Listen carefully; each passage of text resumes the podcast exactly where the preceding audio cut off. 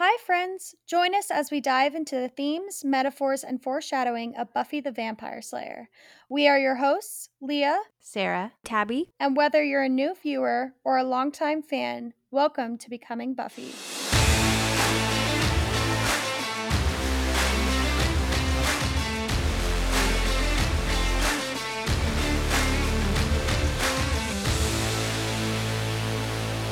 Hi, guys. Welcome back to Becoming Buffy. Today we're talking about season five, episode three, The Replacement. Uh, today is our first Xander centric episode in like a season and a half, I think. I think the Zeppo was yeah, the last been a while. time. I think you're right. And you know what? I actually am not mad about this episode. I think it's a good episode. It's really funny, really enjoyable, in my opinion, at least. And I think that Xander was like way overdue for an episode about him. Um, I feel like both he and Giles were very neglected in season four. And so I'm hoping that Giles will get his own episode uh, sometime this season. So far, it feels like this season has been a very obvious response to Restless, which I love. Um, typically, the first few episodes of each season wraps up the loose ends from the previous one.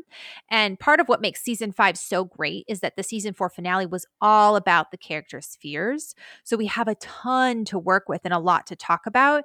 Um, and so far, we've seen Buffy reach out to Giles to learn more about being the Slayer and gain a new sister, which is kind of like a reaction to what she learned in Restless. We have Giles finding purpose in life with being a watcher and a magic shop owner.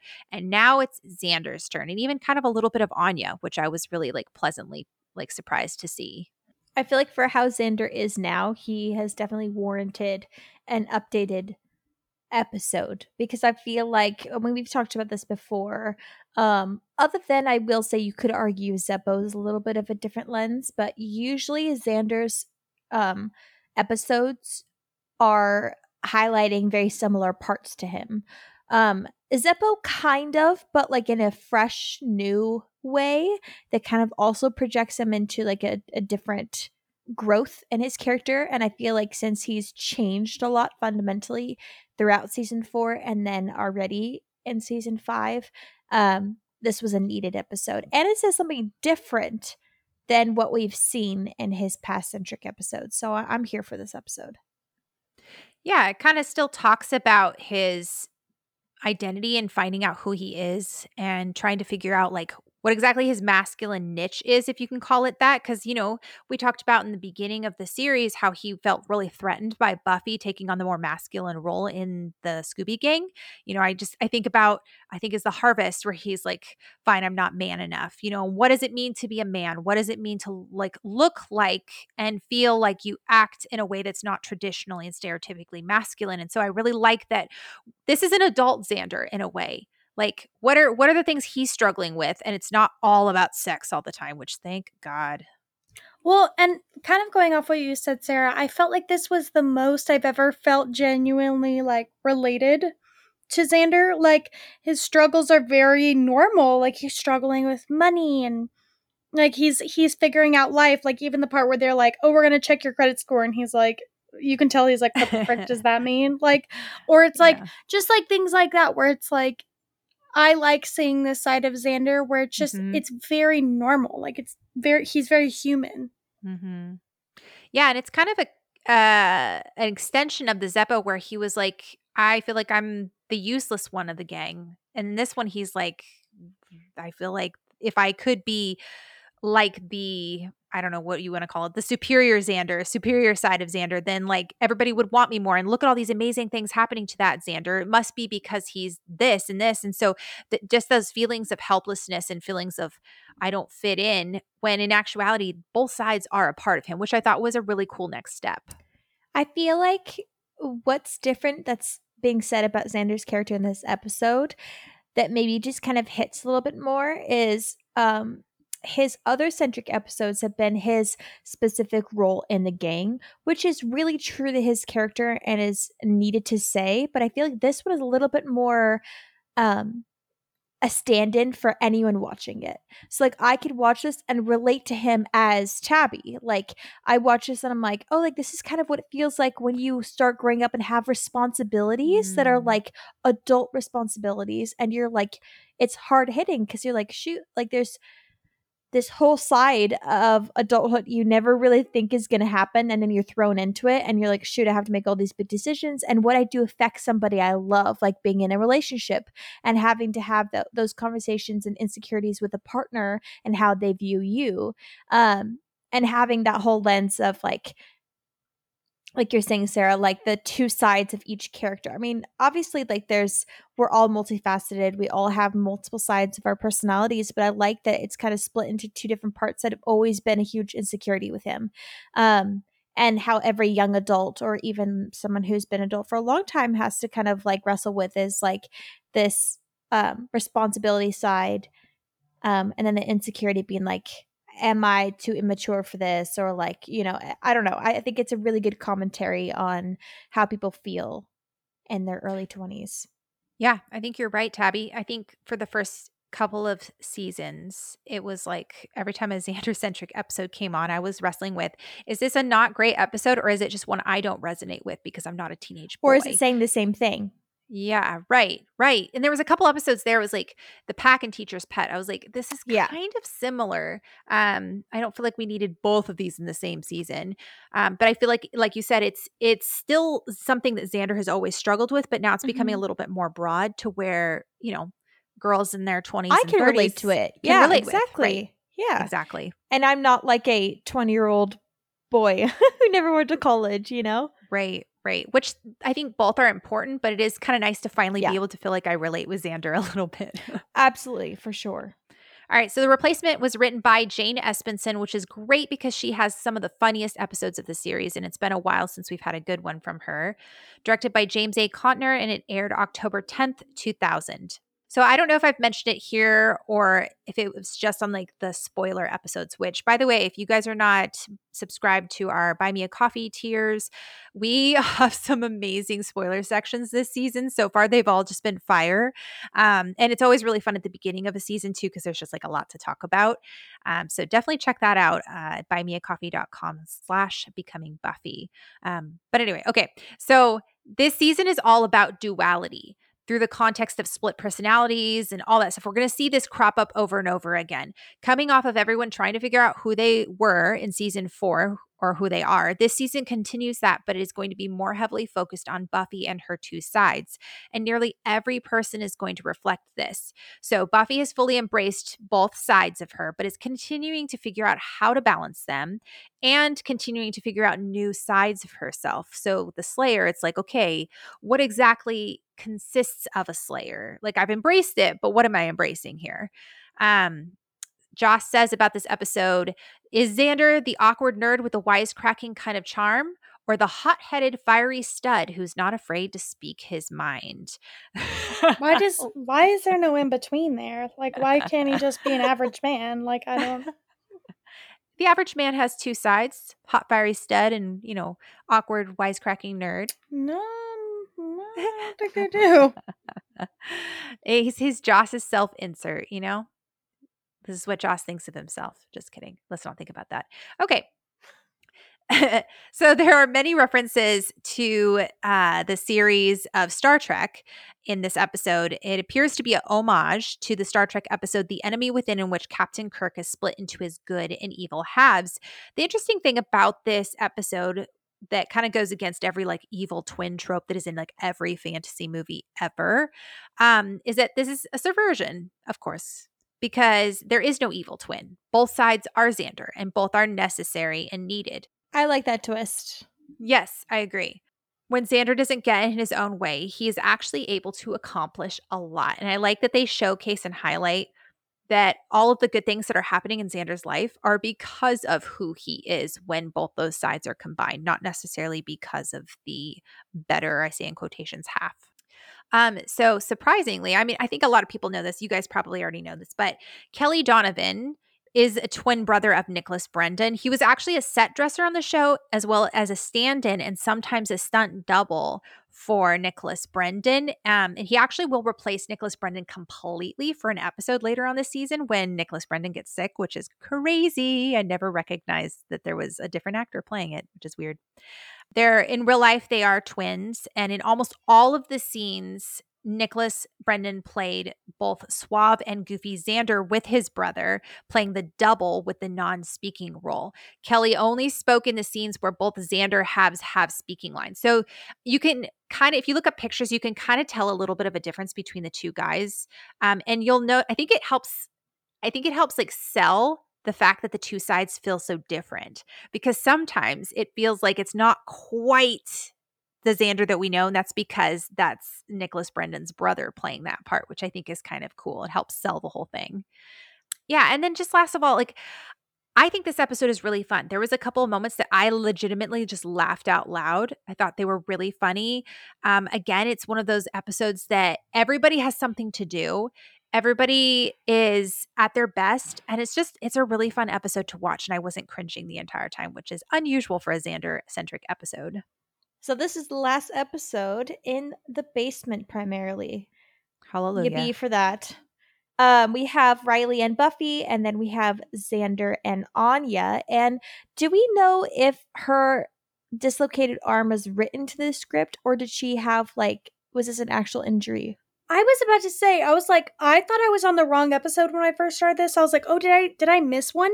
Because I didn't remember her dislocating her shoulder. She got pushed by that vampire when she was trying to rescue Dawn. The last episode, oh. she got pushed back into the kitchen. I guess I'm oh. so used to Buffy getting like thrown around and then like yeah. there's nothing yeah. the next episode that like when other people have injuries, I'm like, where is that from? Yeah. But what a really, really cool carryover from the last episode. Like it made sense for Anya to and be trying to stop with Dawn. too and they actually went somewhere with it. Mm-hmm. I thought that mm-hmm. was so good. And that's a, that's the thing that makes me love season 5. The details are really good this season. Mm-hmm. Um this scene in the basement so first of all, it's been a while since we've th- seen them all hang out like this, but also right from the get-go this feels like a Xander episode um because they're watching a movie. Do you guys remember and Inca Mummy Girl? Movie. Yeah. Uh-huh. Yep. Then when like Xander's braiding like uh, Willow's hair and they're uh-huh. watching a music video. Well, and in um in uh Restless, he yeah. they watch a movie and then they end up using it in his dream specifically. Great. Yeah.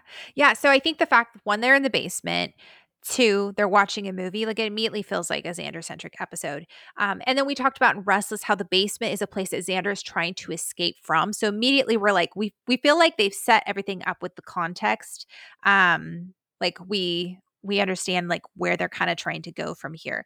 And side note, Anya's hair is absolutely great this episode. It looked very 40s. I liked it a lot. She definitely has one of those faces that like could play in like a movie set in the 40s and 50s and I would believe it. You know how those there's that like running joke that it's like would this person does this person know what an iPhone is? Um and like uh period pieces or whatever. Oh, and it's yeah. like there's some people that just don't fit and then there's some people that are just like made for those eras. Well, that's why Emma Caulfield worked so well in WandaVision in uh, the black I was and just white. Thinking that. Mm-hmm. Yeah. Yep. She has a very classic face. Mm-hmm. Um, so they're watching like an action movie, and I like the small details in, in Xander centric episodes where, since he's supposed to be like the the eyes or like the the person who observes in the gang, like he there's always these small little moments that he's like watching and then alternates his actions based on what he observes. And we see that a lot in I feel like season 3 of Buffy. Um there are a few times where I've noticed him like observing and then just like overcorrecting, mainly with like his relation secret relationship with Willow. But in this one, it's like he's observing like Riley like massaging um Buffy's shoulders, and he tries doing that with Anya, unaware of you know, his girlfriend having a dislocated shoulder. I'm like, come uh, on, Xander. That was kind of funny. okay. I just I, like, okay. I feel like even the quote unquote sweet moments between Riley and Buffy just like make me so viscerally uncomfortable. like, even like him, like Riley trying to be a good boyfriend and be like, you know, enjoy, like, you know, watch a movie just came off as so condescending.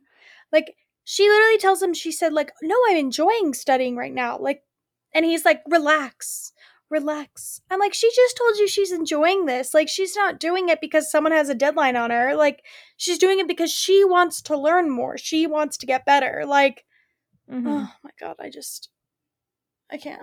I just can't with him. I'm really like okay, so it's funny. Sometimes when I'm watching these episodes, I forget what all happens in the entire episode. So as I'm going back, I'm like, "Oh yeah, that that happens in this episode." And I don't remember a lot of the micro um conversations between characters apart from like Buffy. And so I was watching this and I wrote initially in my notes, I'm torn on this one because I 100% get get where Riley is coming from when he's like, "Hey, like be in the moment" to Buffy but it's obviously not about him wanting her attention or her to relax. Like we got a hint of this in episode one. I wrote the language he uses here is really telling. He wants girl Buffy, not Slayer Buffy. We aren't sure exactly why at this point, but the clues seem to indicate it's because he feels insecure about not being in the military anymore. But it's odd that he would try to diminish diminish her because of it. But then we get to the middle of the episode where we won't talk about it too much now, but mm-hmm. like the scene in the car, and you're like, that's very different from what you're showing us at the yeah. beginning of it and i will i'll go off on it like when we get to the end of the episode and stuff um but as i was going through i was having a really hard time nailing whether or not I liked Riley in this episode or I was bugged by him and then what they were trying to do with him because I feel like they did two very different things. And maybe that's the point. Mm. Maybe they're mm. trying to show the duality of Riley. I don't think so, but that's just what happened. So I agree with you, Leah. You know, I kind of had an aha moment when you were explaining that, Sarah. I feel like this season there's a lot of duality in each character. Like there is. There totally. Like there's a huge part of like I mean, I know that like Will and Tara are have been a thing for like since probably like the three fourths way through season four like really together like solidified. Mm-hmm. um but i really feel like this season is like them as like a comfortable couple. Like mm-hmm. they're like solidified they're out in public like they do a lot right. more things and she's getting stronger in her like you know witchcraft and everything. Um and then there's like xander with his like this is a serious relationship. I'm a serious adult. Like i'm doing that. And then he's also xander. Um there's stuff with we don't know yet. There's like Buffy and her like power. You know, there's so much like mm-hmm. that's so true. I never thought about that. Yeah, this entire season is duality. And so and again, I'm going to keep pointing back to Buffy. This episode is about Xander, but it's also about Buffy. And we're going to talk about what that means and what that means about Buffy and Riley and how Riley perceives Buffy yeah. because that's really important, obviously. But Yep. So Buffy's criticizing the action sequencing, and then um, Riley is kind of like crapping on her, crapping on the actioning, and then she's like, she's like, well, if we were watching an army movie and they were saluting backwards, you'd be all upset. I'm like, yeah, girl, read him. I just go back and forth between being supremely irritated with him and then also being like, he does such like he's trying to cover for Xander, make him not feel embarrassed, but then he just is not really very nice to Buffy. And it's just I, I didn't take it as he was trying to cover for Xander because he felt bad for Xander. I took it as Riley was uncomfortable. And so Riley was trying to make himself feel comfortable. Yeah, I mean that could be. I think the writers were. There's a difference between what the writers are attempting to do and how it's coming across on screen. I'm finding with Riley in particular. I think they were attempting to actually, and I will talk about this at the end, I think they're attempting to make a parallel between Riley and Xander, but they're also they've they've done a lot of like trying to bond these two characters together and I think it's because they have a lot in common. Um they both, you know, had military I say with ex- uh, with the quotation marks military experience, but also you have they're both human guys that don't have superpowers that fell in love with Buffy and then you know Xander had that talk with Riley where he tells him about Angel and like you keep having these moments between them and so it feels like the writers are trying to show how they it's like they get each other and I'm like this is not working the way you want it to. They get each other in bad ways, bro. Yeah. I'm tired of them talking about Buffy behind Buffy's back personally. Then they mentioned Will would feel the same way about witch stuff. And then they're like, well, no one uses cauldrons anymore. And I love when Buffy does this because then it's like cut straight to exactly either the opposite or what they're talking about.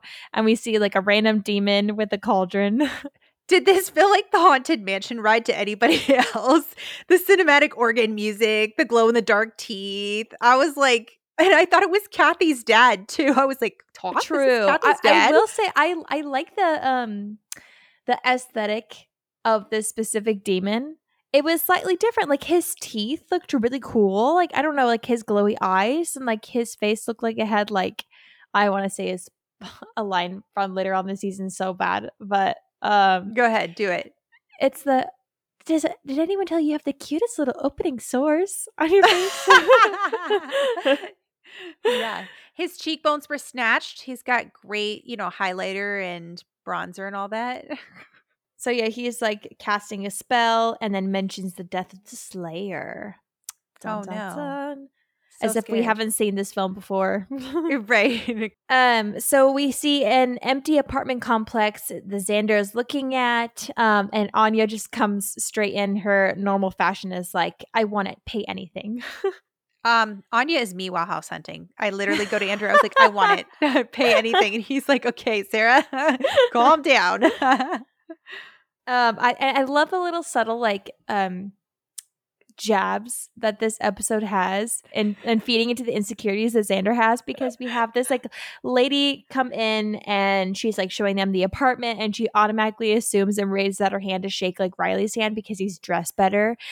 Um, which is like I feel like that's pretty like accurate. I feel like you'd assume that somebody who's like, oh, is someone showing me apartment and they have to they can kind of green light if I get this apartment. So you'd assume that someone would come a little bit more professional, even though that really shouldn't be the driving factors somebody getting an apartment it should be like all the factors but like there is like something to say about somebody who like comes across a certain way that takes himself a little bit more seriously um and they they the i mean the the costume designing in this episode having like Xander being like a uh, patterned loudest up shirt, shirt mm-hmm. ever with mismatched pants. Yep.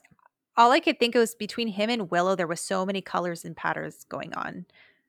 Yeah, usually Willow's the one with all the like kooky patterns, and then every once in a while we'll get like a green shirt on Xander. I don't know why they love yep. putting him in green. Uh, um, it's always like a highlighter green too. This one they had like the highlighter long sleeve, and then they have like a pattern shirt over that, so it was just like a double whammy.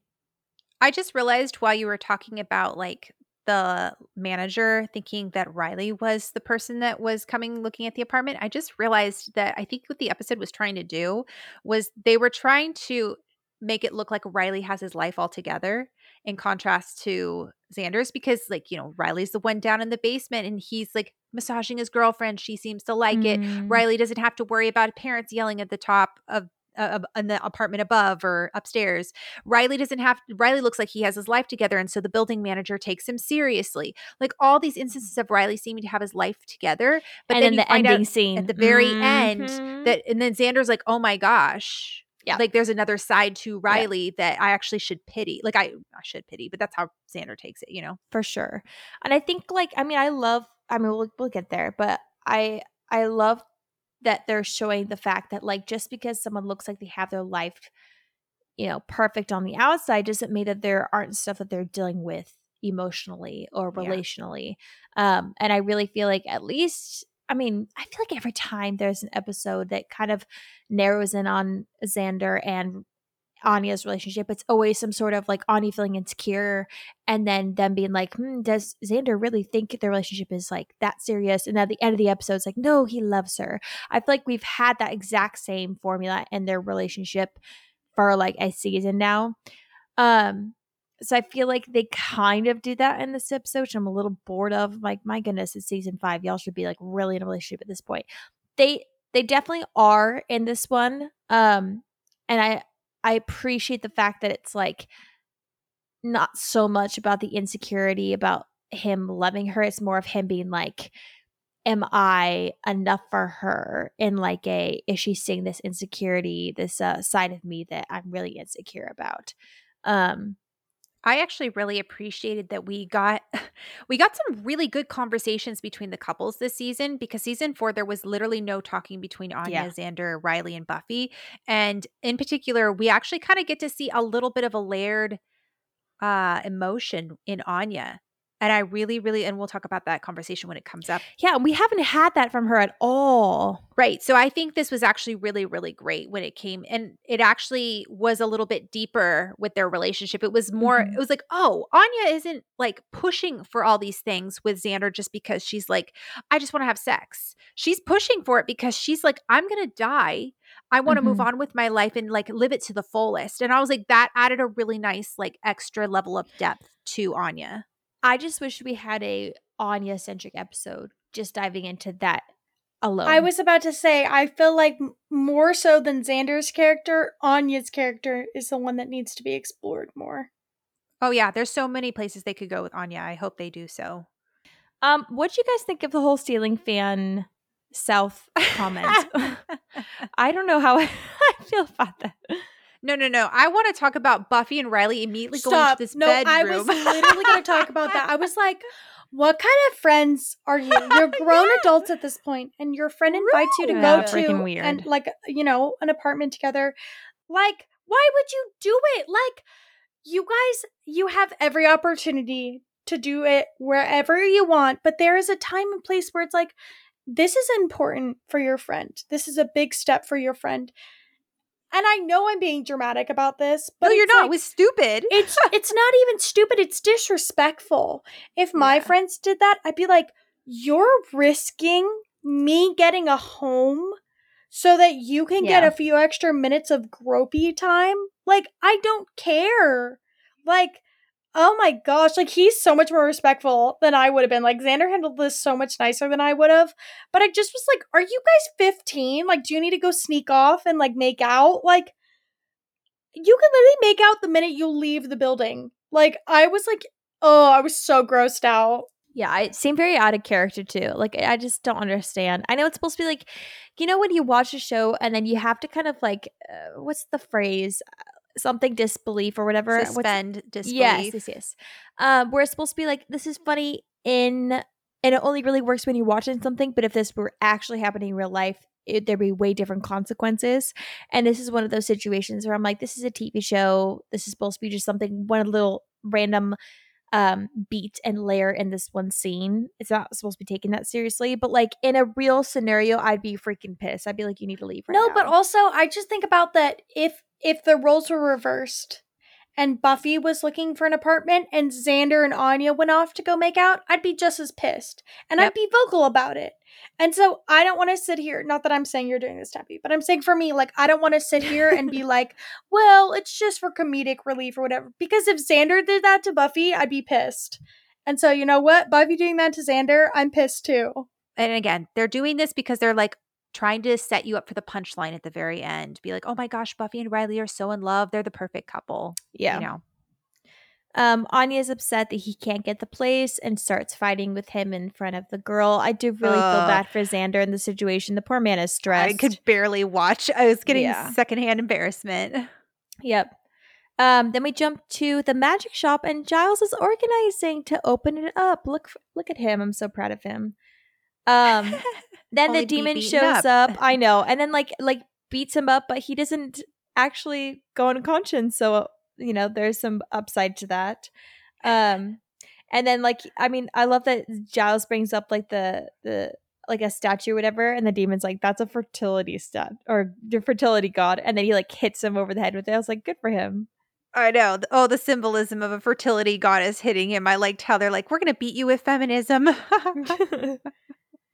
um, the gang shows up and Giles shows them what he did to protect himself, and then Will mentions what god it is. And he's like, well, I am not dead or unconscious. So I say bravo for me. Hear, hear, Giles. Hear, hear. and then I love how he like starts researching and immediately finds it right away. Okay, guys, no. So when.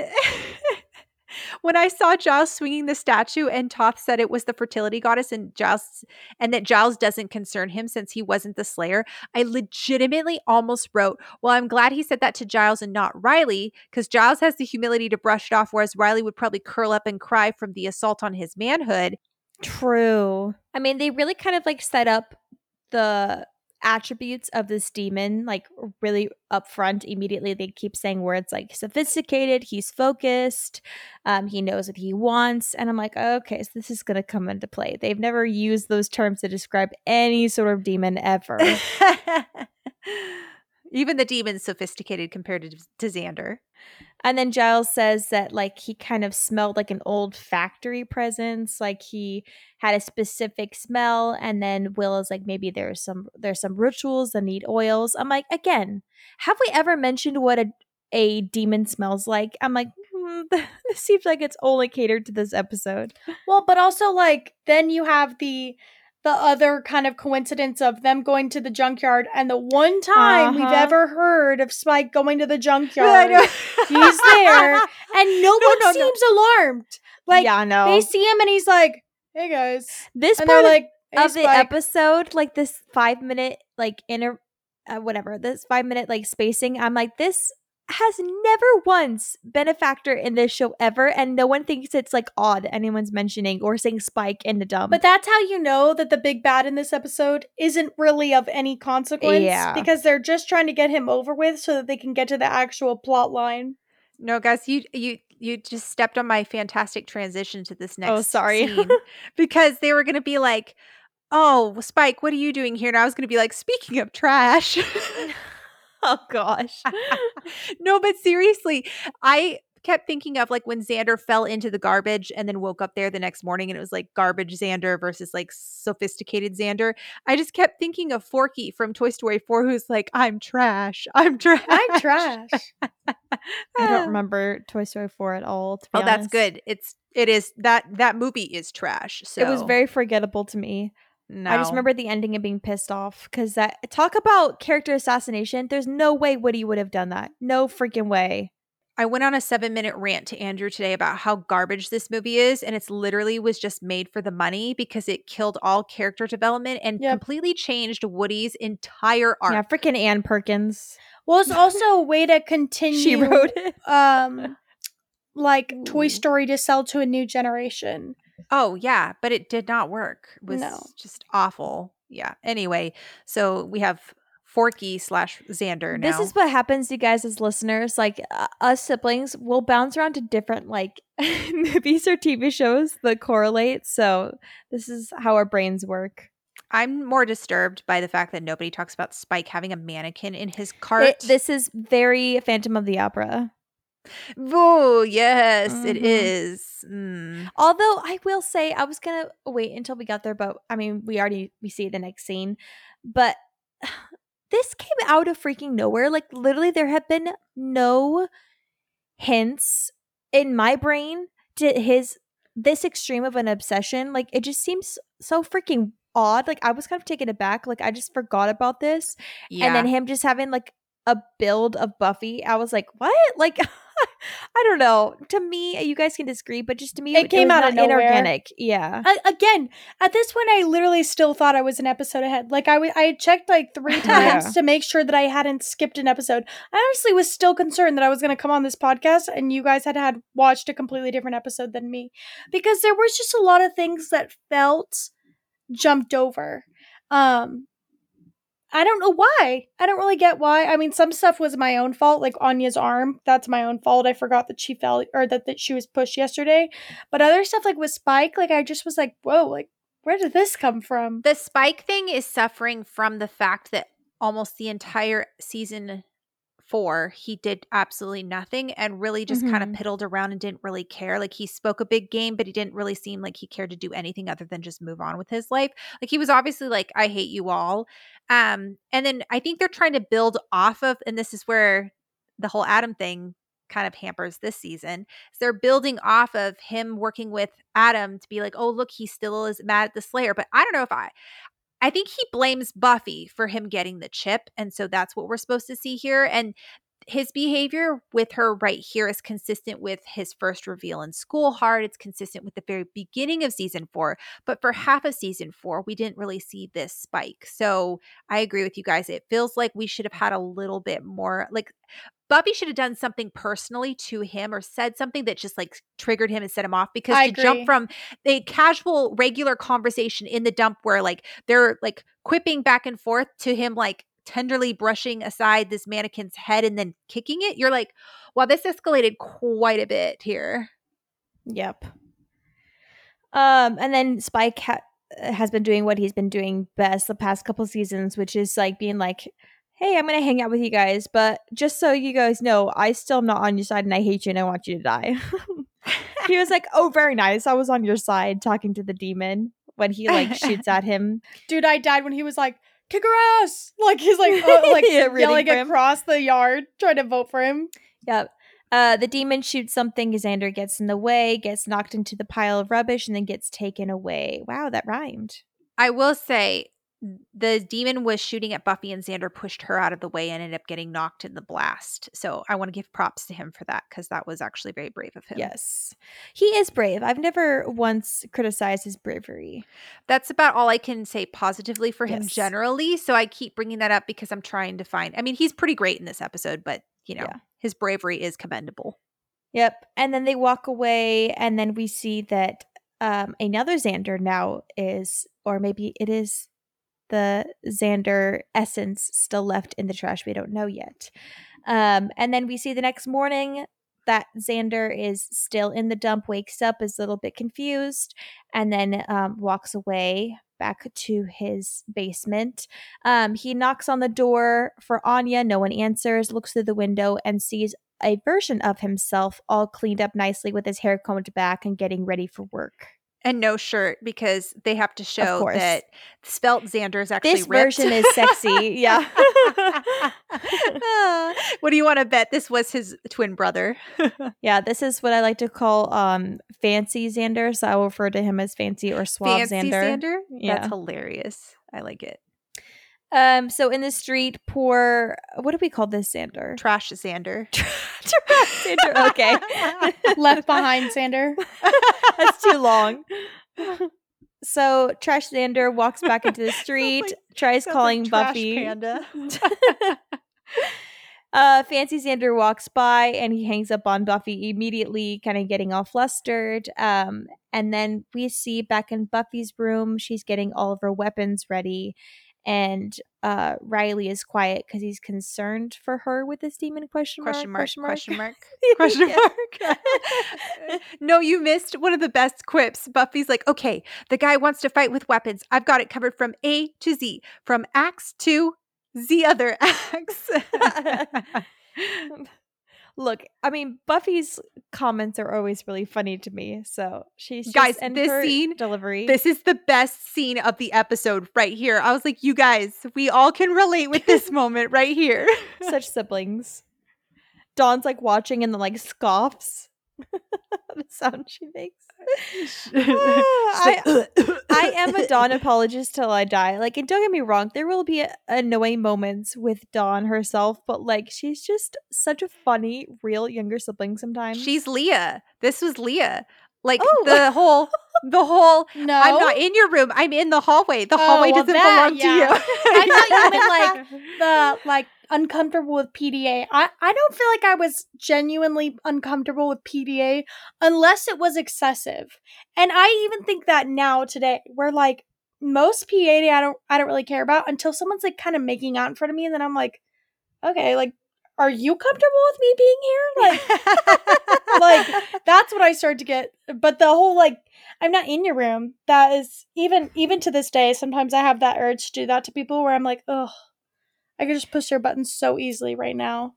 But then I have kids do that to me all day. So I yeah, you get a taste of your own medicine. Well, like Dawn is so funny. She's like, I know my friend knows someone who died suffocating in their boyfriend's tongue. I'm like, that was absolutely something your friend literally made up in the moment. Like kids do that.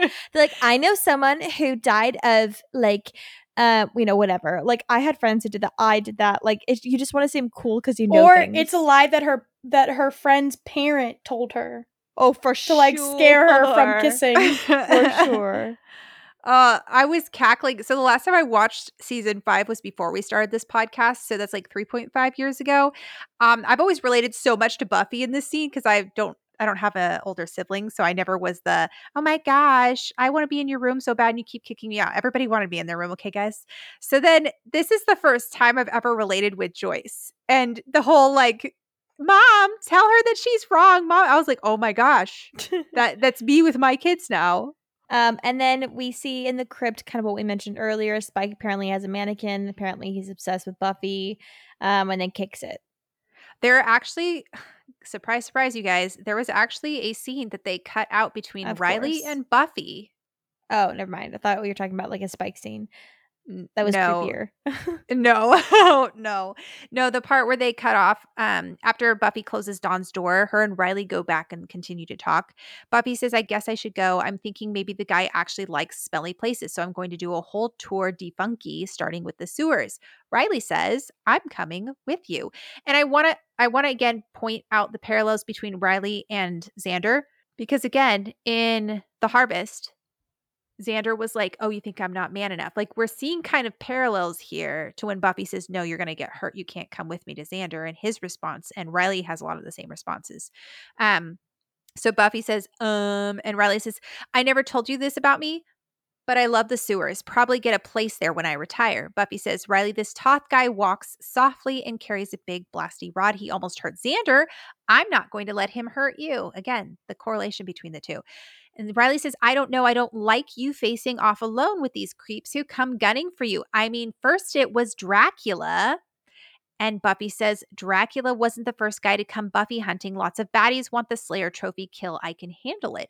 Riley says, I know. And if you want me to stay out of it, that's cool. But you can't blame me for worrying. Your job makes you a target. I mean, who knows how many bad guys are out there just waiting for their chance, which is really interesting because then it jumps to Spike. It's supposed to be, that was supposed to be kind of a neat See, but like, that would have worked more so because I feel like him being like, "Oh, I'm concerned about you" in the beginning of the scene went absolutely nowhere. So Yeah. that would have worked more. they keep cutting out Riley and Buffy scenes. And I'm like, you guys really don't care about these characters being together. I think you? it's yeah, I think it's just more of the writers don't necessarily see Riley as someone who is worth putting time into.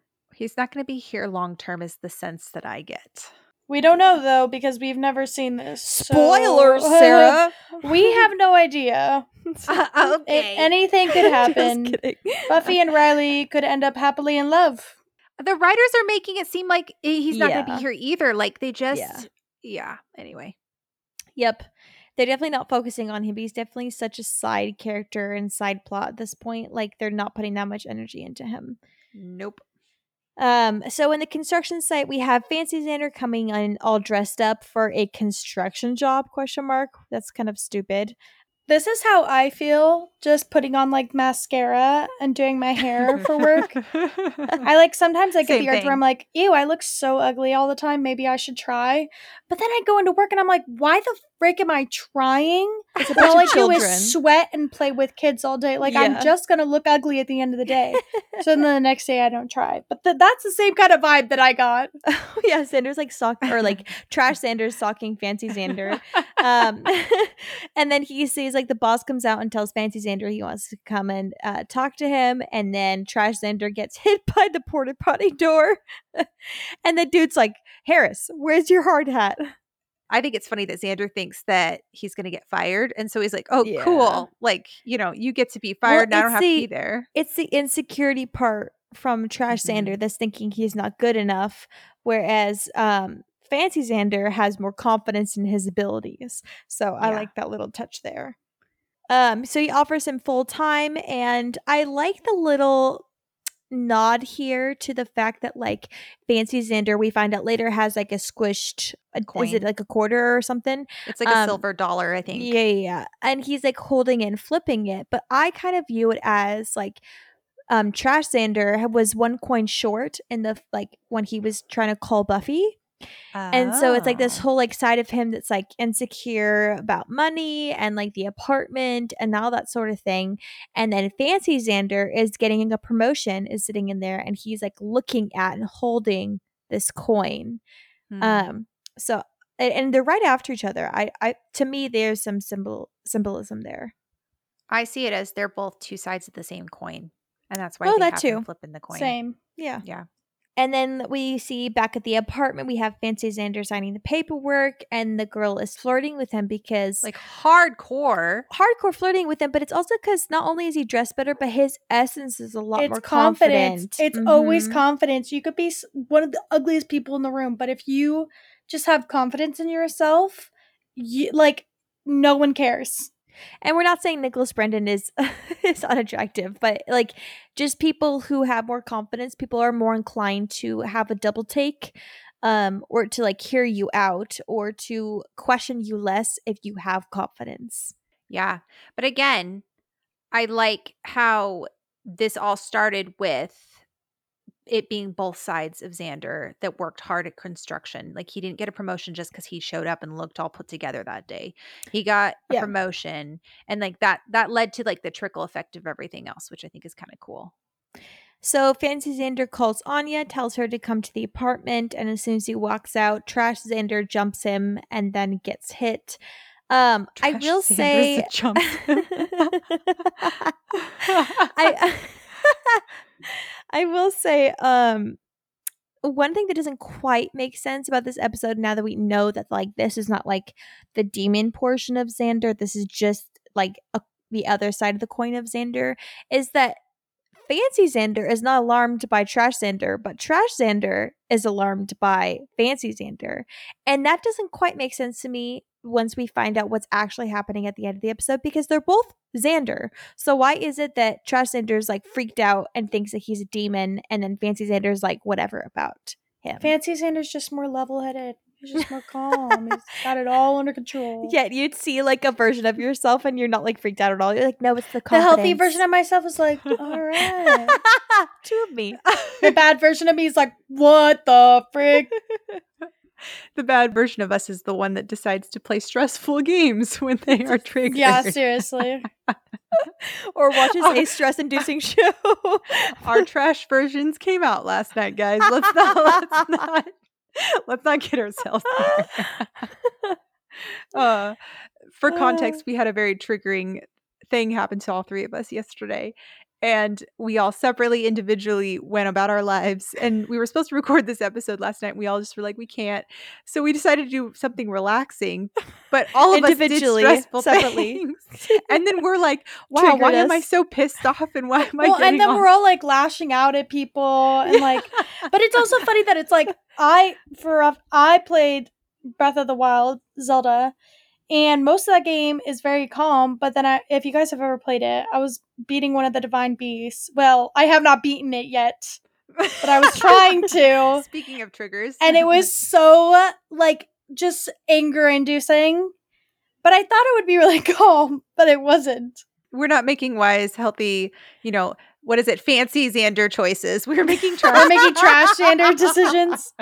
Just anytime someone, ma- yeah, anytime someone makes a bad decision, night. I'm like, Yeah. is that a trash decision or a fancy decision? oh no, guys! now we have a new inside joke for the podcast. guys. From now on, for the rest of the show, we're going to be like, and this is trash Xander right now, guys. this is not fancy Xander. Uh, that was a trash Buffy decision, not a fancy d- Buffy decision. Yes. Okay, we need to use this from now oh gosh, that's funny. All right. The toxic part of us will be the trash part. So anytime I'm criticizing exactly. um Riley, it will be the fancy version. the fancy Because it's the healthy version of me analyzing him.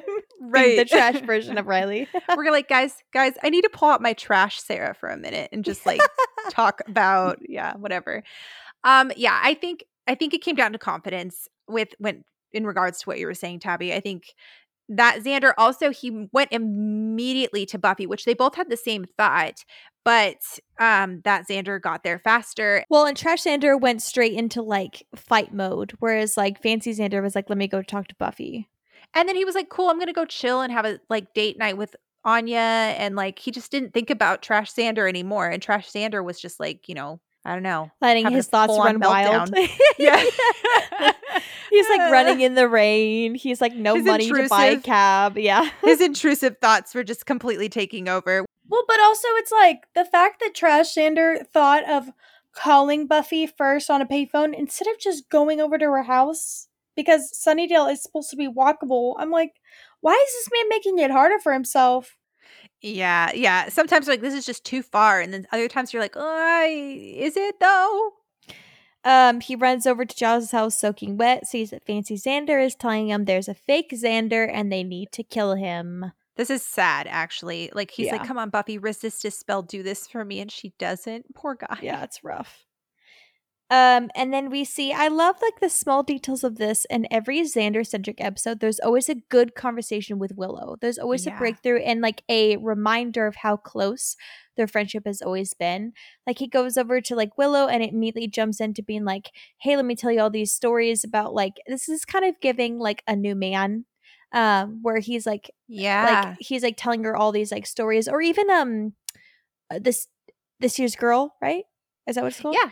Yeah, This and like Girl. it's like they always kind of go into being like, "Hey, here are all these like intimate stories that only you know that prove to you that I am who I am." And I love that Willow's kind of like she has no idea where this is coming from, but she just hears him out. Xander's whole like, okay, for my seventh birthday, I wanted a toy fire truck and I didn't get it, and you were really nice about it. And then the house next door burned down, and real fire trucks came in for years. I thought you set the fire for me, and if you did, you can tell me. That's such a good that's line. such a true, but that's also a true friend is being like, I'm kind of scared of what you can do, but also I'm I'm kind of impressed with it. And since it was for me, I would let it slide. Wink, wink. Please tell me you did that. You're right. Uh, the Snoopy dance, which is so fun. One of the best parts about Jane Espenson's writing is she does a really good job of incorporating little details that are from other episodes. I, and I love that. it makes the world feel a lot more real Yeah. and lived in. And so the Snoopy dance was first referenced in Passion by Willow. And so to see it here is just really cool. Oh, No way. Yeah, it was when they were warding Buffy's house from Angelus. And she says um, something about change the locks to Angel, and he goes and kills Jenny. And they're talking about, um, I, Willow says something about like uh, going over to Xander's house for Christmas and watching him do the Snoopy dance. Or she says something, I can't remember the exact line, but they talk about that. And then there's a couple other things. I'm trying to remember what else is here. Don't know, but just like the callbacks to like Giles getting hit over the head and like different things like that is really fun. And you can tell Jane Espenson was a huge fan of the show first before she was a writer because I feel like only a fan would like know those small details and try to incorporate them. Yeah. Giles is trying to figure out what exactly um this fake Xander is, if it's a demon, if what like trying to do like the normal Scooby research. Um and then Fancy Xander is trying to stop it and is like, why do we need to know? We can just kill him. And this is the part too, I feel like is a good misdirect, but doesn't quite make sense to me in the Fancy Xander headspace because you'd think that he would go like along the normal strategies that have always worked that are the healthier ones which would be researching. Because i know this is supposed to be a misdirect we're thinking it's like a demon that's this version of xander but i don't know if this necessarily works for both a misdirect and actually being the other side of xander Well, it's still Xander. Xander's still impulsive, even if he's fancy Xander right now. Like he's still going to be like, let's just. I don't care about research. Xander doesn't care about research, and that's not necessarily like the negative Really? side of him or the positive. Yeah, he's like, let's just go kill him. But also, I think they're having this because they want Giles, Riley, and Xander to be all so focused on killing him, and Buffy's literally sitting there and thinking about the details and she's the one that is using her brain while everyone's like look man kill man But take wouldn't- stick. wouldn't trash xander be the one to be more impulsive? Um i mean i guess Because an episode No, that I really don't- shows Trash Xander that's impulsive is um the episode i'm not saying he's impulsive. But also like he just is wants to go get it done. I think there's a And- difference between like just thinking that the better option is to go and fight and someone who's impulsive. Because Xander is Yeah. impulsive sometimes and does show that characteristic, but I think in this uh, instance he was just more so of like, we already know, you know, who this guy is, let's go fight him type of thing.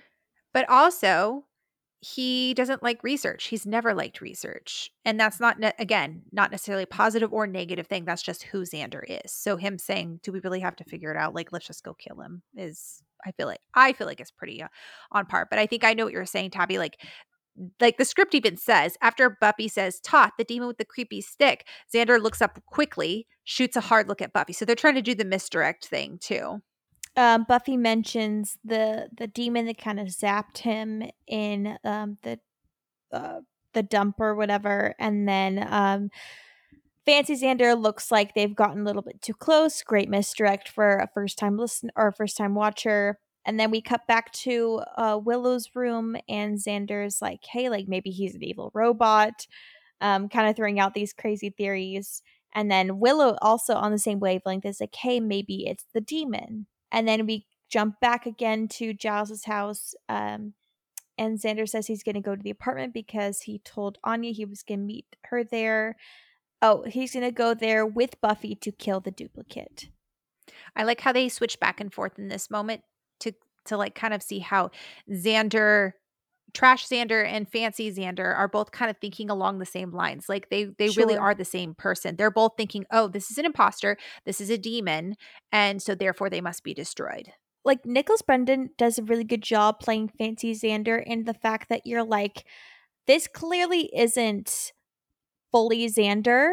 Um, so you think it's the demon because they kept saying, "Oh, he's sophisticated. Oh, he like is a, a go getter. He's all these sorts of things."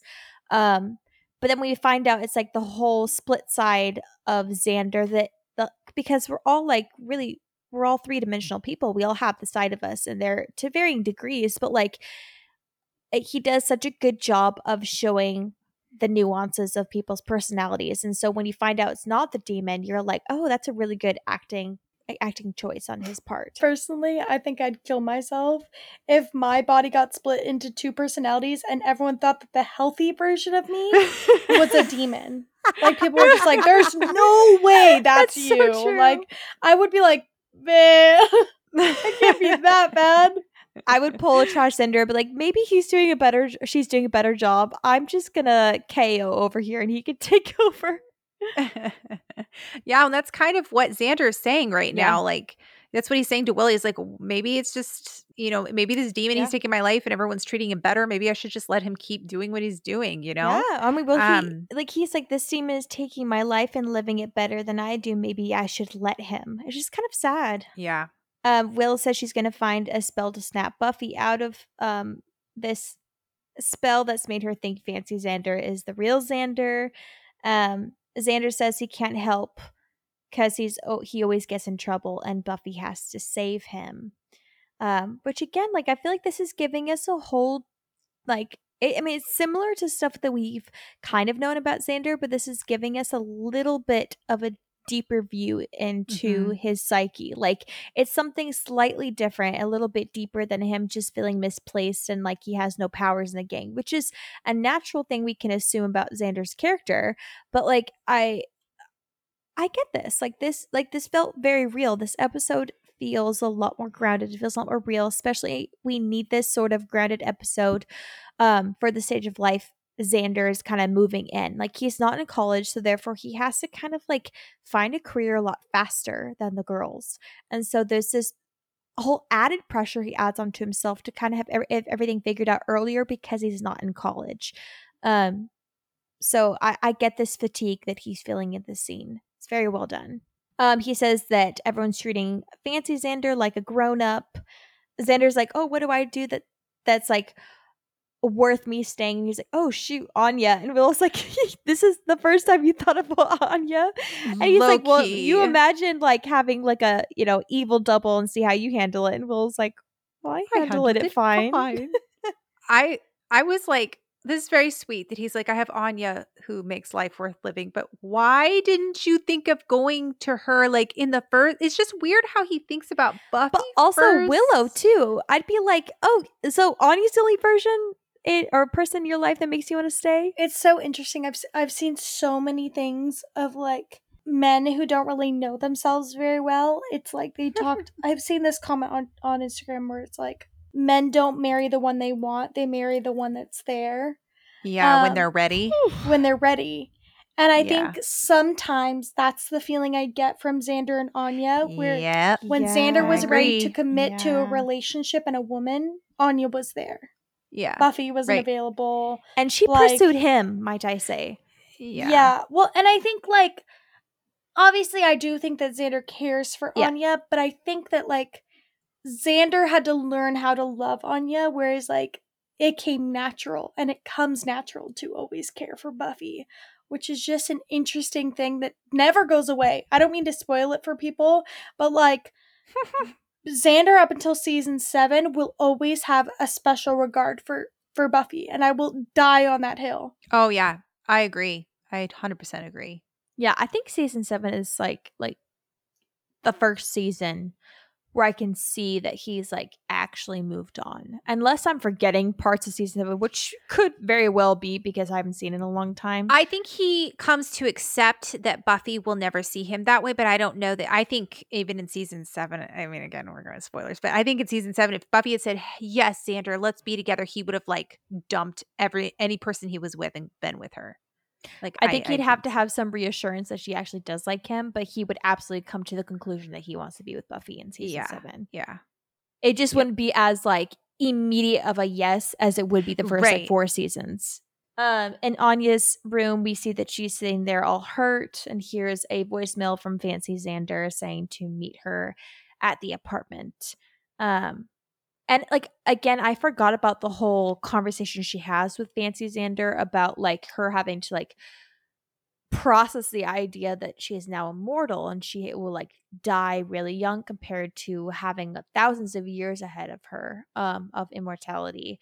So like when I cut to the scene I was like, man, she's like being kind of like rude and entitled here for like Right. freezing him out.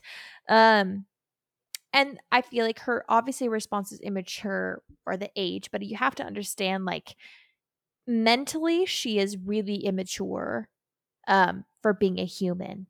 Like she just became a human. Like she's like having to go through all these things all over again. She hasn't had to be human and process any of these things since she was a human thousands of years ago. Um, or hundreds of years. I don't remember actually. Yeah, I don't remember either. I don't- I think it's thousands. But I think yeah. it's thousands. Yeah, Uh, we'll Yeah. find out next season. Um, but or will we? I don't know. Man, there's lots of light spoilers this episode. I know. It's okay. Soak it all in, guys. Yeah. Passion the Nerd says this about this moment. He says, Sexy Xander can actually hear what she's saying without making it mean anything about himself. And by actually being able to listen to her, he affords Anya maybe her most important character building moment in the series so far. As a former immortal, she has a paralyzing fear of her own mortality. Under normal circumstances, Anya's anxiety might have triggered Xander's, but with all of his neurosis split away, sexy Xander is capable of just being there for her in the way she needs. And I thought that was really interesting. Yeah. especially in this moment i just I, I wonder when they switch back at the end of this episode if uh because we're led to believe that trash xander is like fully the essence of xander because that's the pov we're in so we're like do we know if he remembers this conversation when they meld back into one person Oh, you know That's a good point. Um, I wouldn't be surprised if they don't because it feels like that's how the show goes with these but you know what i mean like we're in the pov thinking Yeah. that trash xander has the full cognitive presence of the xander we've known the first yeah. five seasons. Um, so I don't I don't know. I hope so. But I like the fact that like he mentions that this is the version of Xander that really needed to listen in this moment. And props to this conversation for really giving the biggest misdirect because when she's kind of like confiding in him and saying that like her becoming suddenly human and giving up thousands of years of living, we have this moment of like Fancy Xander seemingly relating to this moment of her opening up in this vulnerable Mhm. way. But we just come to find out that's just because he's more emotionally mature that he's able to receive it and understand it better. So they start kissing, and then um, Trash Xander comes in, and then poor Anya is very confused, um, and she's like, because they start arguing or whatever, and she's like, "Make him go away," talking about Trash Xander. Yeah. Man, that would suck if your significant other was like, I choose the fancy version of you, not Well, the just- trash version. Well, I think it's more of like the fact that she just opened up and had a moment with Fancy Xander, so she Yeah, thought that is this true. this is actually Xander because like we had a Mhm. connection here. Um, but that yeah, for real. If if I was like in a relationship and they automatically sided with Fancy Xander or Fancy me, I'd be like, broken. I'd be like, oh, okay, I'm just gonna go accept my fate then. Seriously, you can have him. Yeah. Um, at Giles's house again, we have Willow running in to tell them about um that Josh Xander is the real Xander, yada yada yada. Um, Buffy says Fancy Xander seemed forceful and confident, and all. Man, this is like conversation you don't want your friends saying when you're not there. They're like, man, he acted weird. He seemed like nice and confident. Uh, yeah. assertive. Is he okay? Meanwhile, Giles in the back there is like having another epiphany. He's like, "Oh dear lord!" Everyone ignores him. Ignores him. Yep.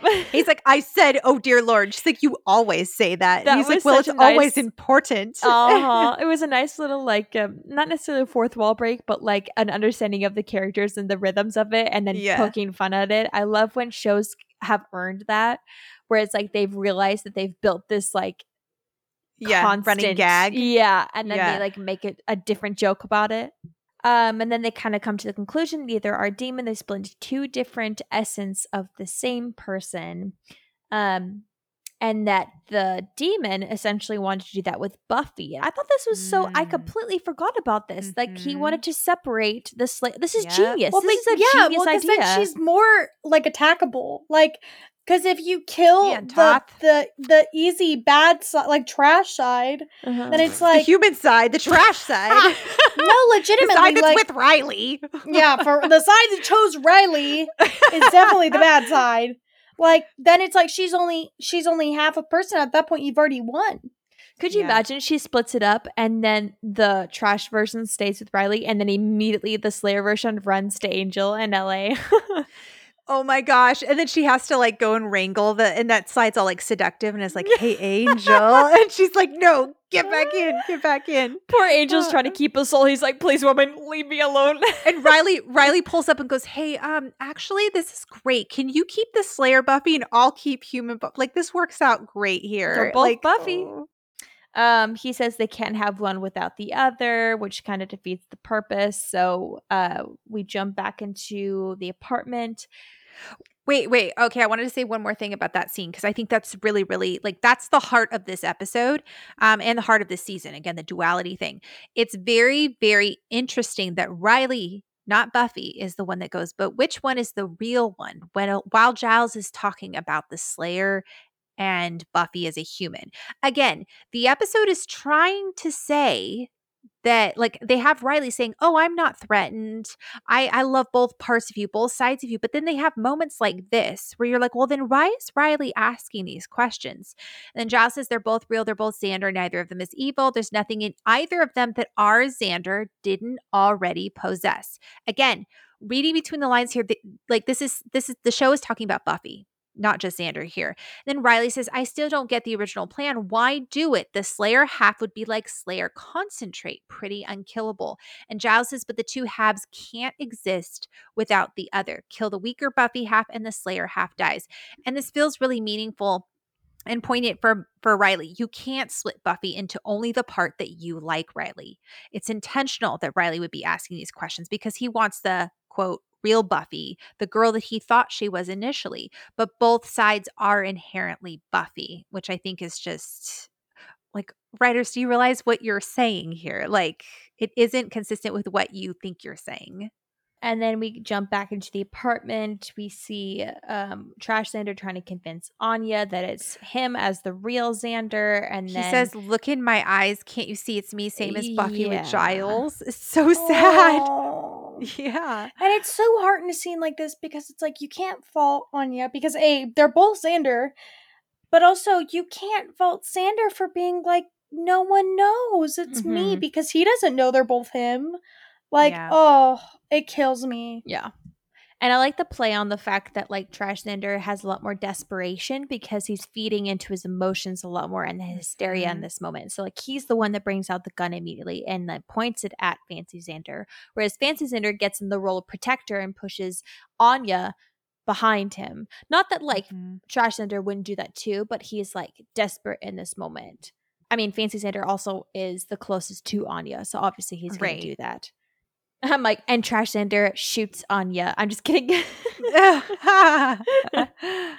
no, it's not the evil side of Xander. It's the Xander that is just a lot more feeding into his insecurities and allowing his um we have therapy going Xander, and we have Yes. Xander over Yeah, here who's suffering from childhood trauma. yes, still both Xander, still equal Xander. It's just the different coins. Healthier Xander. Yeah. Um, and the car drive over, we kind of mentioned this earlier. This is the conversation that Buffy and Riley have about her kind of asking him before she could even get out that if he would prefer the side of her that was fully human rather than the side of her that's fully Slayer, which is something we've kind of seen Buffy have an insecurity about when it comes to specifically dating Riley. I don't think we saw that as much with Angel because they had some sort of a like understanding in that sense. Um, so it Mhm. makes sense that they would have this conversation with Riley only because like eh, I hate to say it, but he's kind of given her some reason or some moments for her to kind of question. That's the thing. The show has proved to us over and over again that Buffy's instincts are really good. And if Buffy is over here constantly questioning somebody and they're repeatedly saying, no, that's not it. No, that's not it. But she keeps saying this episodes later. It's kind of making me want to side with and believe Buffy because Buffy is always right. Um, and also, the show is intentionally or unintentionally showing us that Riley is also thinking these things. Um, Yeah. There's a really key part of Riley's answer in this this moment right here that I'll talk about at the end of the episode, um, where he says, "Buffy, if you led a perfectly normal life, you wouldn't be half as crazy as you are. I gotta have that. I'm talking toes, elbows, the whole bad ice skating movie obsession, everything. There's no part of you I'm not in love with." There's a really key thing that he says in there that makes me question. Why does it always sound a little negative? Like I uh, don't get yeah. it. It's yeah. always a little demeaning. He's slightly condescending. Yeah. Yeah. but also it i don't get the sense that he loves all of her he says her. he and he understands her the fact that he says Mhm. if you led a perfectly normal life you wouldn't be half as crazy you are i gotta have that those of us who know the rest of this the season know he is talking to Buffy as if she isn't a fully fledged, like three dimensional person with all these different facets to herself. He's seeing her as like, or wants to see her as this version of her that's not her in essence. Like, yeah he, he- he's not talking about all the parts of Buffy that he loves. He's he's projecting into this version of Buffy that he wants her to be. Um, yeah and it, it just it comes across that way, and it's just kind of icky to me. Yeah. And I mean, this moment where he says, There's no part of you I'm not in love with. And the script says, Buffy thinks about his answer. After a quiet beat, she allows herself a little smile. Then she says, We better get there as soon. If Xander kills himself, he's dead. So this is very interesting because the way that it's acted out on screen, Passioner pointed out too, he's saying that saying that she loves him back never seems to occur to Buffy like Riley is obviously over there waiting for a response. And Buffy just kind of smiles, like, oh, that was really nice. And then moves on to the next thing, brushing Yeah. past that. And I thought the way that was played out was so The good because silence very was so loud, dude. there's an Ooh. intentional pause right there. And Riley has that like look of eager anticipation, and it Yep. doesn't happen. And oh man, yeah.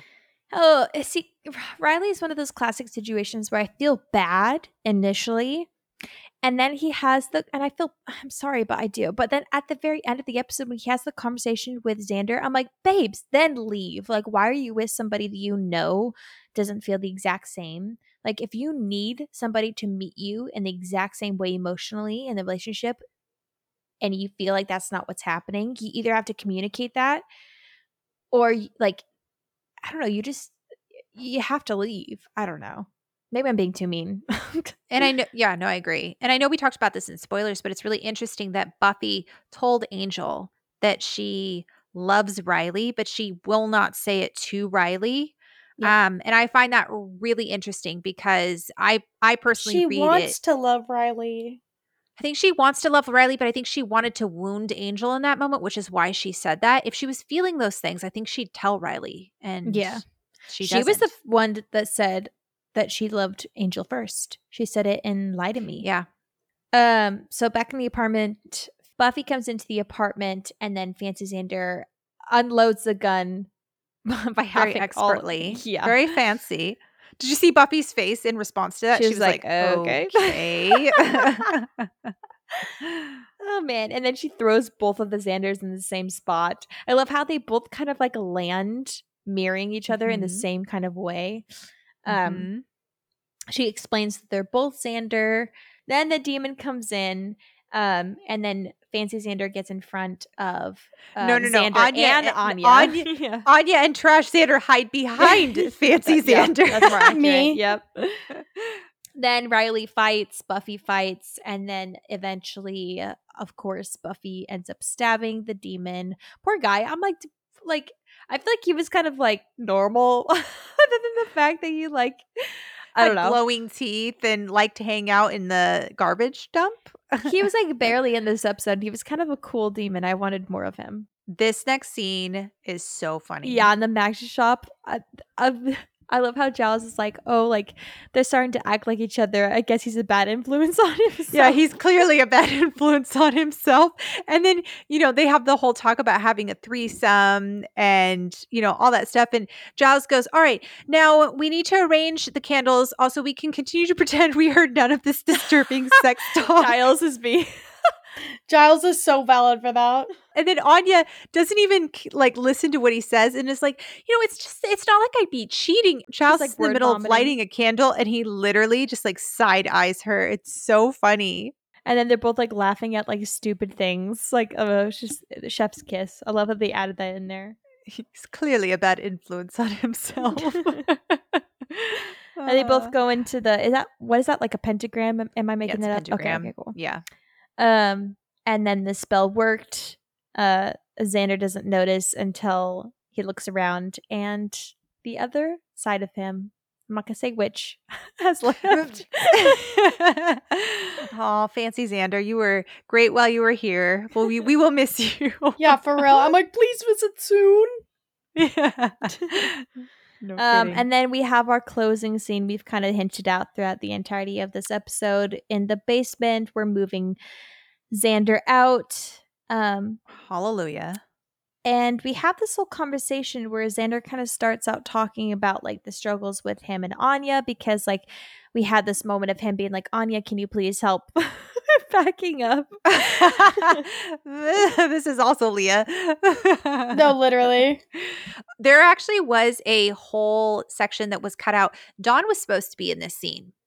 Um, and there was an exchange between Buffy, Xander, and Dawn. So Buffy says, You look good, Xan, clothes, hair. I think you came out ahead in this whole thing. Xander says, Well, well, I got a job in an apartment. If the hair is grooving along with the new vibe, I'm okay with it. Buffy says, I guess maybe we should have kept both of you till we had all the heavy lifting done, huh? Xander says, Yeah, but really it was too weird. And my um less cool half, a sweetheart of a guy, but just still, just on the clumsiness issue alone, I don't think anyone would have wanted him around much, which is funny because he's talking about the clumsy side of himself, not the like he's talking about trash Xander, not like uh you know, fancy Xander.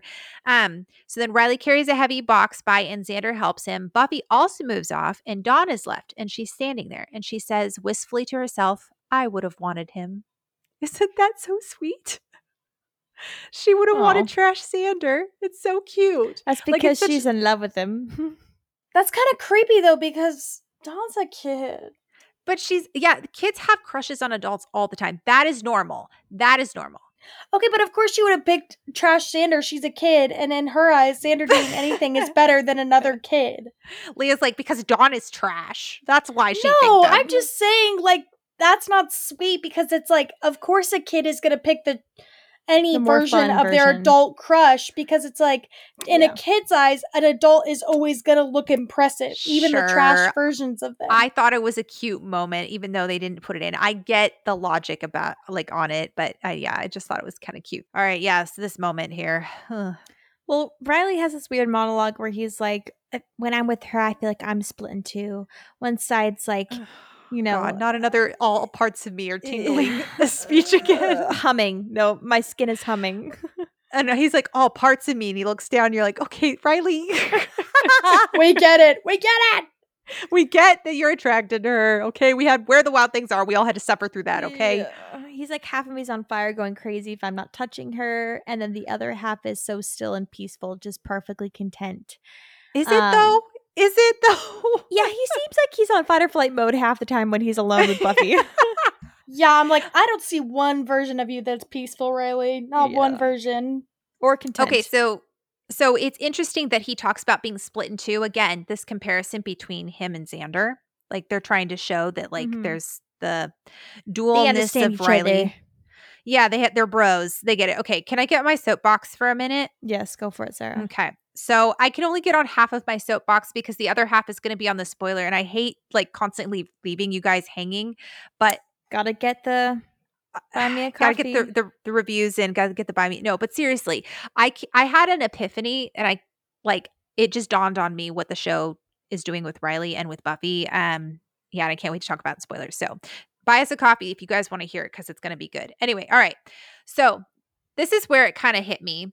The show is trying to tell us that it isn't that Riley doesn't love both sides of Buffy. It's that Buffy is grappling with who she is and she doesn't love Riley for whatever reason. So the the show is trying to make it that it's not Riley's fault that Buffy doesn't love him, that it's a Buffy problem. We will talk more about that later. The problem is the show in this episode, and we talked about this, are inconsistent with how they portray Riley because it genuinely does feel as though Riley has an issue with her power, even if he says he doesn't. Because Riley isn't a fully fleshed out character with desires other than being in the military and having Buffy. We're left to draw our own conclusions as to why Buffy doesn't love him and why he seems frustrated when she does Slayer's stuff. Riley's purpose has always been to be the normal guy that Buffy dates and tries on. That was the point of season four. Buffy was trying normalcy on for the first time, like almost fully. Like she's like, wow, I can actually maybe slay with people who are also human. Like we have a lot in common here. And we saw how that didn't work out. Um, that's literally Riley's only purpose at this point is to continue to be the normal guy that Buffy dates, which all of that leads us to conclude that Buffy struggles to love Riley because of her Slayer side. She needs someone who she who can share in that. And I think this goes back to why I think that's why they're comparing Riley and Xander. I mean, they did it from the get-go with having him sitting on the couch with Xander at the beginning. Like they've just have been doing so many parallels. Riley relates to Xander because he feels that his lack of supernaturalness is the reason that Buffy doesn't love him. I think that I think that's what Riley's trying to say. However, again, if Xander and his journey in this episode are supposed to represent Buffy, like Passion the Nerd pointed out before, the show is trying to show us that Buffy needs her vulnerable human side, that it is a necessary component to a strong and complete human being. And since Riley has represented that, that side that Buffy needs, and that this episode is trying to say, hey, Buffy needs that supposedly weaker side of her, then that leads us to conclude, and that shows us that the show is trying to sympathize with Riley, even though Buffy is absolutely not in the wrong for what she's doing here. And if you know where the show goes, you guys know where I'm going with this. Um, it feels like the show is trying to, like, I don't think anybody is necessarily in the wrong, but I question what the show is trying to do right now because it's almost like it's villainizing Buffy in a way. Um, and last, lastly, I'll say this Mark Field has a really good balanced approach to this. He says one obvious response to Riley would be that love is a spectrum, not an on off switch. I'd agree that Buffy doesn't love him the way he loves her. The issue that's been debated since we got contrasting views in Beauty and the Beast and Lover's Walk is just how all consuming love should be. The episode opened with him telling her, Hey, Buff, maybe you ought to leave the work behind sometimes. You're not always on Slayer duty, you know? Although Riley claimed that he got the whole Slayer package, it's not clear that he really understands what that means. His statement that she's not always on Slayer duty demonstrates that he doesn't really get it. It is, as Kendra said, who you are, not just a part.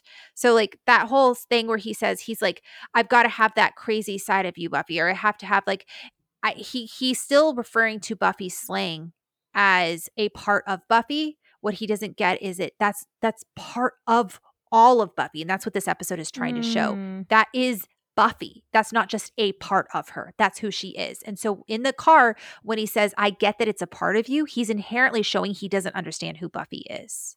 I I think I mean I know this is gonna sound so harsh, like I said earlier, but it's like if you're sitting here being like, but she doesn't love me, it's like, babes, you've been together for a year now. It's been a full Yeah. year.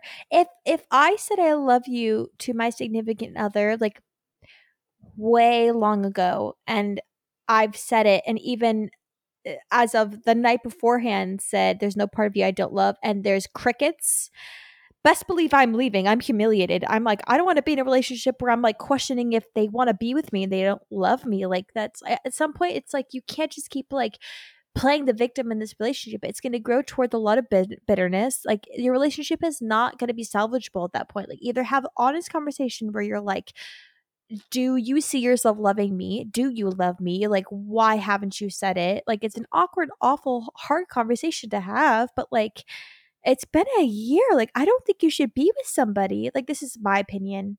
You guys can disagree, but like, I don't think you should be with somebody af- at a year point and they haven't said I love you back. Like, at that point, it's like you need to move on. Hmm. I just, yeah, I think there's a point where he has to take responsibility and be like, am I going to sit here and be okay if she never can love me? Am I going to take Mm. that? Mhm. Or am I going to choose to walk away because I want something more? And neither of those are necessarily bad decisions. I, I don't even fault Riley But if he have to be walked away or if he stayed. It's the fact that he's staying and constantly expecting something from Buffy that she's been pretty clear that she can't give him. Yeah. Yep. I agree. And it's just the frustration that he's not having this conversation with Buffy. It's with Xander once again. I just, I understand that the show is trying to build the tension and all this stuff, but like Riley needs to have a conversation with Buffy and say, hey, I care about you a lot. Like I've told you I love you a couple times now. You have not said it back to me.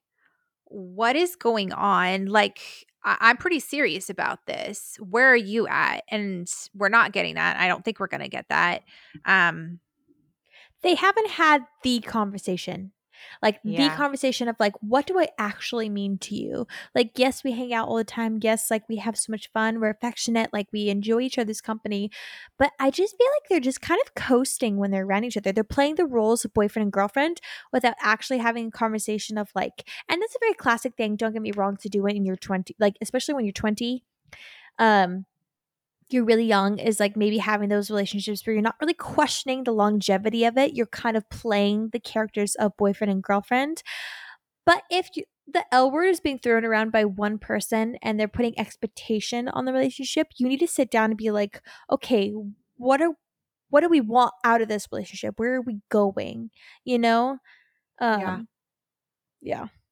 I don't know. I thought that episode was really fun. I thought there was some really good moments. Um, yeah, and I'm I'm excited for next episode. It's gonna be episode four, yeah, because we start getting into some some interesting stuff. And yeah, we only have a few more episodes before we start getting into like the nitty gritty of this season, which is gonna be really fun. And like the first couple episodes season five are still really great, but I'm just really excited for it to get into like what season five's main storyline is really about. And mm-hmm. we're really close to it. Like it kind of like season season five gets into it a lot faster than I think any of the other seasons get into it. Like they really introduced the big bad really soon into season five. Whereas season four was like Adam came in like three fourths through the season. And even season two, like, yeah, like Spike and um, Drusilla come in episode like six or something, but then we don't have Angelus until episode like 14. So, um, There's always a twist in every Yeah. every season. You always think it's going you think one it's place one thing. then yeah. yeah. But like, I feel like season five kind of gets into it pretty quickly. Like, it's pretty like fast. Yeah, it, it really does. I know. Yeah. I'm so excited. All right, guys. That was the replacement. We hope you guys enjoyed that.